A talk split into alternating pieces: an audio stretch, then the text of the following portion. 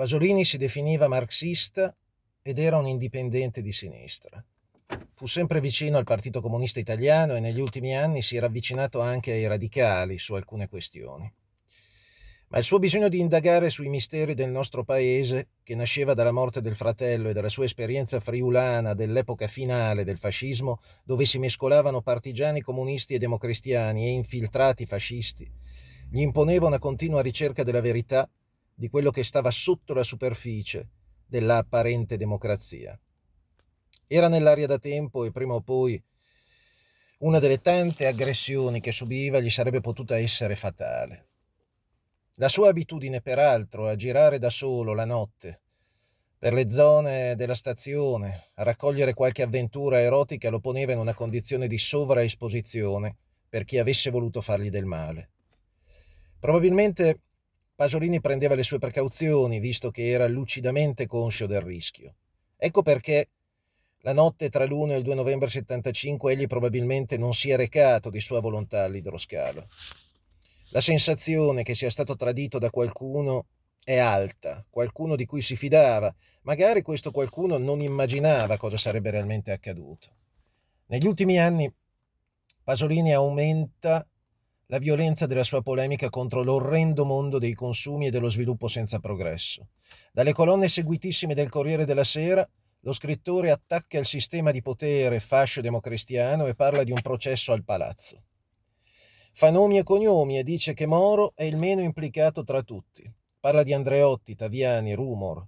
Parla delle stragi e delle responsabilità della DC, della CIA, dei neofascisti nazisti, oltre che dei greci, dei petrolieri e del SID fa un'analisi profonda della società italiana e degli italiani, descrivendoli come un popolo mutato antropologicamente e diventato soprattutto nel centro-sud pericoloso. Dopo la trilogia della vita, i racconti di Canterbury, il Decamerone, il fiore della mille e una notte, passa alla trilogia della morte. Il primo Dovrà essere Salò o le 120 giornate di Sodoma, poi ci sarà San Paolo e poi Teoporno Colossal. Perché la trilogia della morte? Egli dice perché ho deciso di abiurare alla mia trilogia della vita, un'altra fase della contestazione da parte del poeta. Negli ultimi due o tre anni Pasolini vuole colpire più a fondo l'opinione pubblica e confida a Moravia che ora vuole dismettere i panni dello scrittore puro e deviare verso il docu-romanzo Petrolio è questo. Nell'ultima intervista a Furio Colombo, egli afferma che il paese è diventato un inferno di morti che camminano e cozzano tra loro come automi. TV, scuola, pubblicità concorrono all'orrore. Dice, l'inferno che io vivo di notte sta salendo da voi. Pasolini nelle sue ricerche per petrolio è divorato dalla sua curiosità di intellettuale civile e scopre l'esistenza della P2, riesce a collegare il tutto alla scomparsa delle lucciole, avvenuto l'anno dell'assassinio di Mattei nel 62. Ovviamente è una sorta di allegoria, no? L'anello è implicato nella morte del presidente dell'ENI, lo sappiamo, perché l'anello è legato alla rete antisinistra atlantica. La P2 è la naturale evoluzione dell'anello, qualcosa di collaterale, ma che certamente diventa allargata a tutti i settori della vita del paese, non solo agli ex repubblichini o a quelli più vicini all'apparato fascista. La P2 era questo ed è diventata questa in misura maggiore nel passaggio tra Cefis e Gelli. Pasolini dice a Moravia che ha contatti con un personaggio importante che conosce molte cose. Non si saprà mai con chi fosse in contatto lo scrittore. Quello che si sa è che ci sono alcuni contatti epistolari col fascista Ventura, come abbiamo già detto, che in quel momento si trova in carcere accusato di concorso nella strage di Piazza Fontana. Come ho già detto, Pasolini lo esorta a non avere paura della verità. L'MSI prendeva soldi da quella parte di Confindustria e dai petrolieri nemici dell'Eni di Mattei nei primi anni 60, anche sta- dagli Stati Uniti. Con Almirante, infatti, si saldò l'alleanza con Confindustria e i circoli anticomunisti europei, atlantici e americani.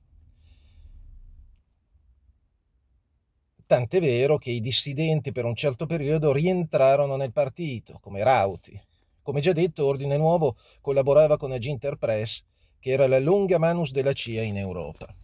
E Ordine Nuovo aveva rapporti col SIFAR prima e col SID poi.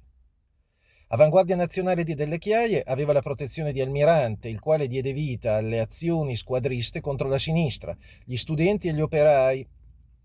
Avanguardia Nazionale, che aveva rapporti con il Viminale, era in un certo senso la mano militare dell'MSI. Anche Pasolini aveva subito aggressioni da membri di Avanguardia Nazionale. Un eminente esponente dell'MSI disse di recente che non comprendeva come mai avessero a suo tempo permesso ai fascisti e agli ex repubblichini di riorganizzarsi dopo la guerra e di formare un partito politico. Egli disse: Ho avuto il sospetto che questo fosse utile a qualcuno. Ed è interessante che Romualdi, allorché fu eletto almirante alla guida dell'MSI, abbia osservato che c'era un gradimento esterno. Rauti, che era scissionista e fondatore di Ordine Nuovo ed era un fiancheggiatore della rete atlantica anticomunista e della Ginter Press, ritorna nell'MSI, guarda un po' con Almirante alla guida del partito.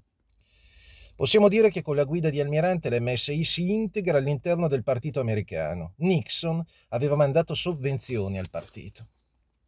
In generale c'era un rapporto con la destra statunitense e la destra statunitense erano e sono i petrolieri, gli appaltatori della difesa, le grandi banche, le gerarchie militari.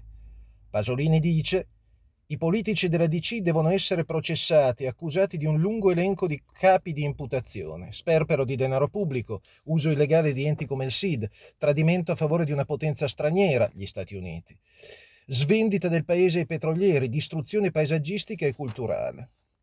L'MSI si inseriva pienamente nella logica filocapitalista con un'ottica specificamente antisinistra a fianco della parte più retriva del mondo militare e industriale.